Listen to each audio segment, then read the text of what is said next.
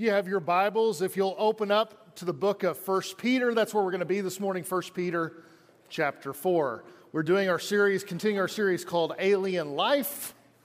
This idea of what it would be like to realize that we are aliens in this world. We encounter the truth that there's a difference between us and the rest of this world. And I got to tell you, as I've been saying the last couple of times I've been up here, that I really like this series, mainly because I know a lot about aliens, because I have watched quite a few alien movies in my lifetime. And I got to tell you, the best alien movie that I ever watched was Independence Day. Uh, I know that's shocking. You're going to be like, what about War of the Worlds or Alien? You know, well, Independence Day, I guess that came out when I was in, in college, and so I remember that movie, and it and it impacted me. And if you don't remember kind of the storyline, here's here's how the way it unfolded. The aliens came to this earth, and they placed ships above different monuments around the world, and um, they were preparing for what humanity either thought was an invasion, or maybe they're just here to be friends. Um, and they didn't know. They didn't know what it was. But one of the characters, a, a humble cable repairman who happened to be Jeff Goldblum, decided that he was going to look into the satellite feed. And as he's looking into it, he sees that there is a code. There's a code that's, that's um, there within the feed. And here's what it was. It was a countdown clock. The clock was counting down to something. Something was going to happen. And just to say, if an alien spaceship is over the White House and you see a countdown clock, it's probably not a good thing. So they began preparing for this countdown. Something is coming, and here's the thing, is it's a countdown to something really, really, really big. Okay, don't know what it is, but it's coming. You know, as I watch different alien movies, I see that idea of countdown over and over again, that there's something that they're building up towards, something that's happening.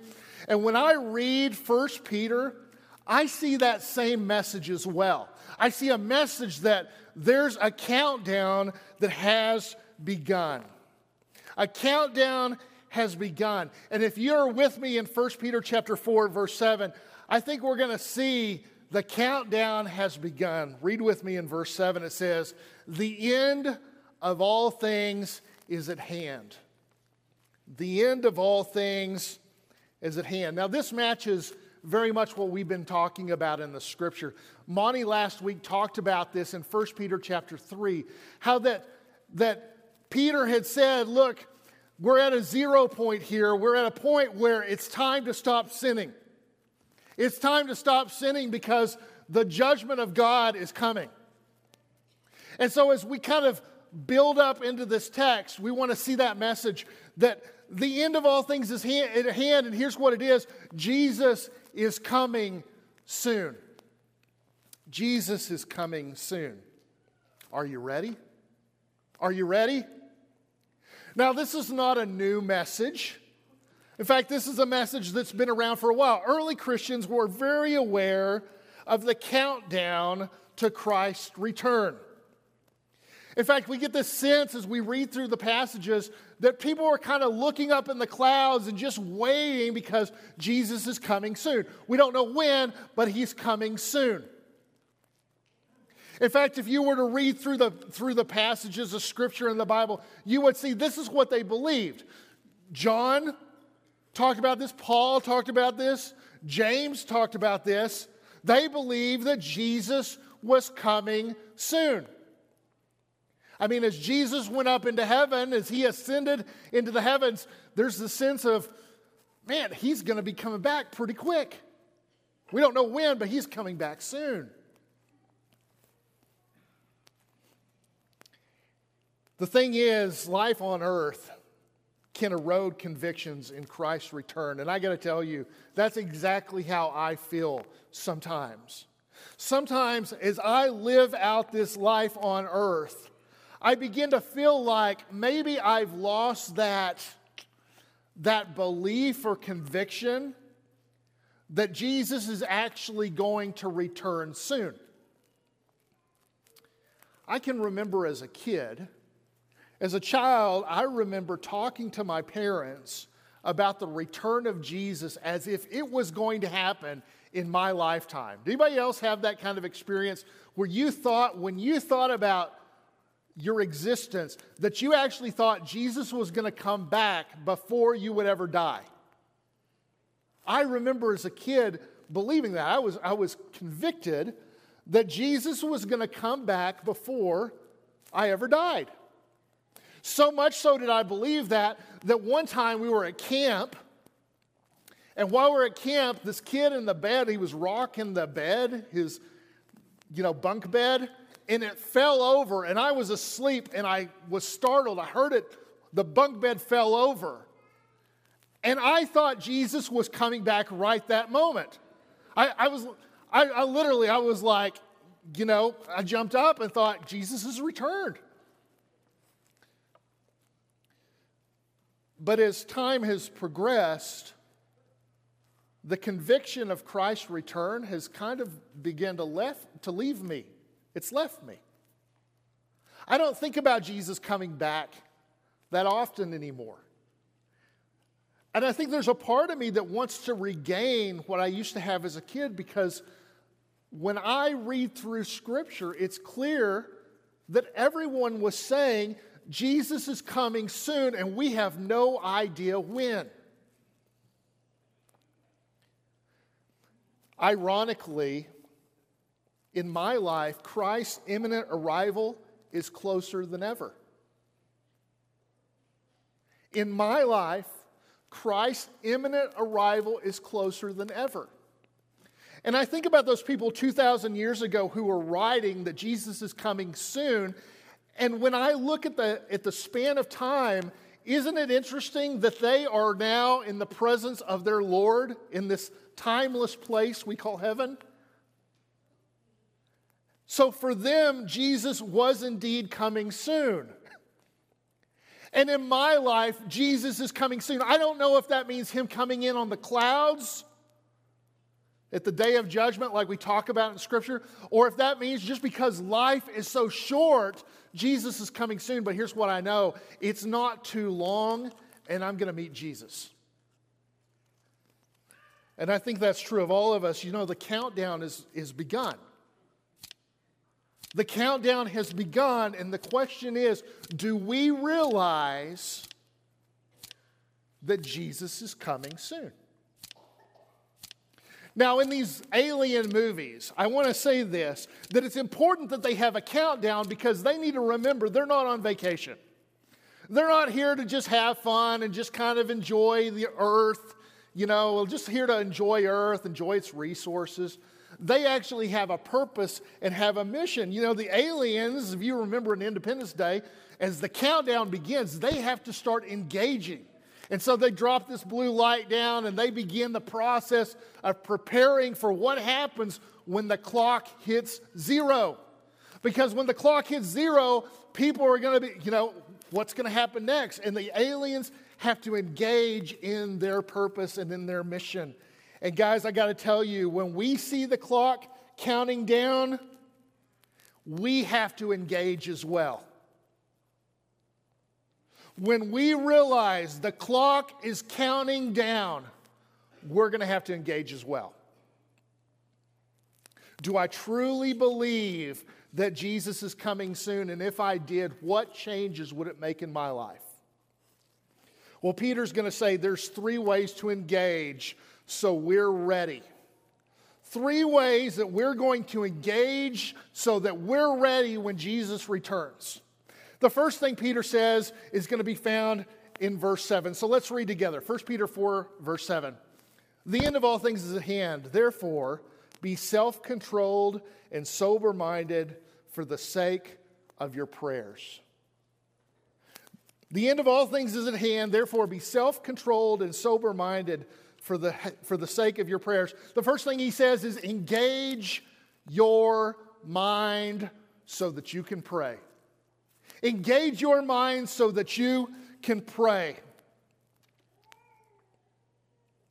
The way I'd put this is get your mind in the game. If you see the countdown coming, maybe it's time to get your mind in the game. What are we doing here?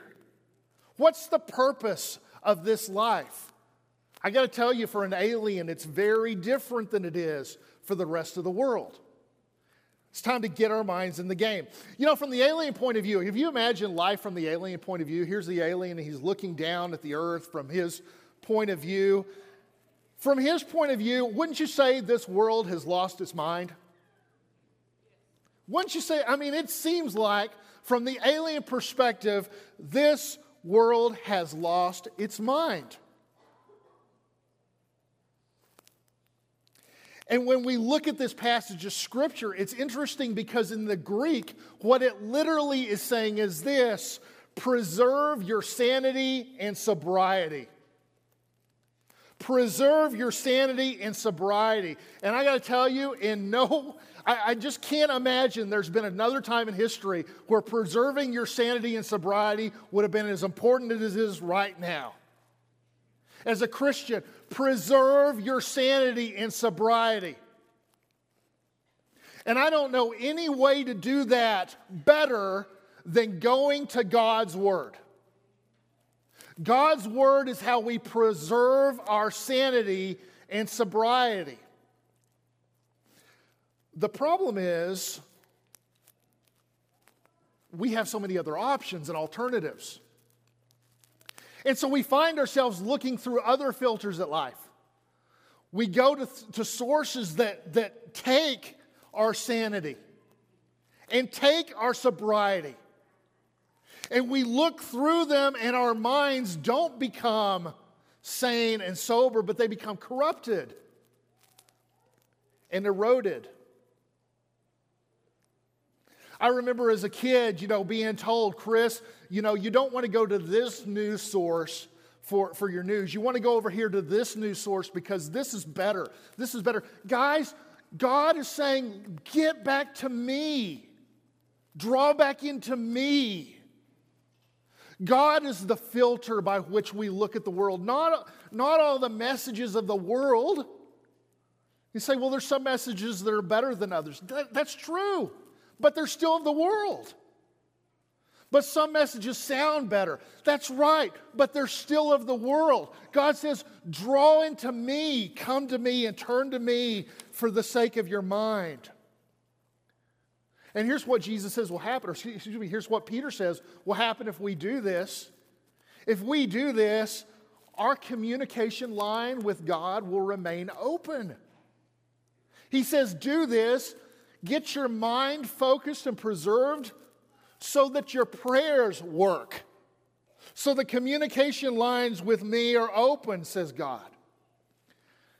Monty and I were talking, and he said, you know, isn't it interesting the clear correlation that exists, the clear correlation that exists between our prayer life and our hearts and our minds. And when our minds are focused on God, there's a clear correlation with the way we pray. I mean, even knowing what to pray for. And so God draws us back. Our prayers can stay centered with God when our hearts and our minds are centered on God. And so God reminds us in the passage, the countdown has begun. The countdown's begun. Is your mind in the right place? But then he goes on, First Peter chapter four. The end of all things is at hand, therefore be self-controlled and sober-minded for the sake of your prayers. Above all, keep loving one another earnestly, since love covers a multitude of sins. Show hospitality to one another without grumbling. Second thing he says is engage your heart. Engage your heart. Don't just engage your mind, but engage your heart. And here's why he says to do it, so that the, so that your sins are covered. Once again, from an alien point of view, looking at this world, what would an alien think of the human heart? If an alien were to look at America, if an alien were to look at our world, what would an alien think of our human hearts? I got to tell you, as I was looking for these graphics of, of conflict in the world, I had a really hard time.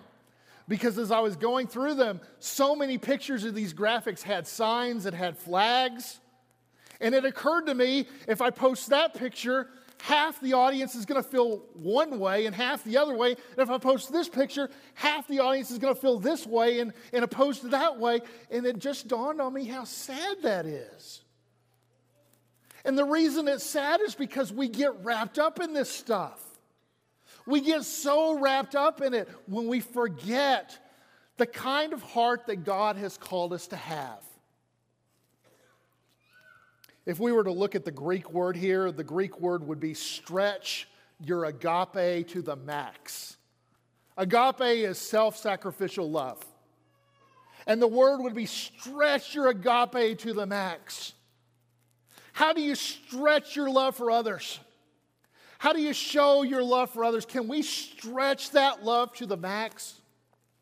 When I'm interacting with those who are hurting, can I stretch that love to the max? When I'm talking to somebody I don't get along with, socially, politically, emotionally, theologically, how do I stretch that love to the max?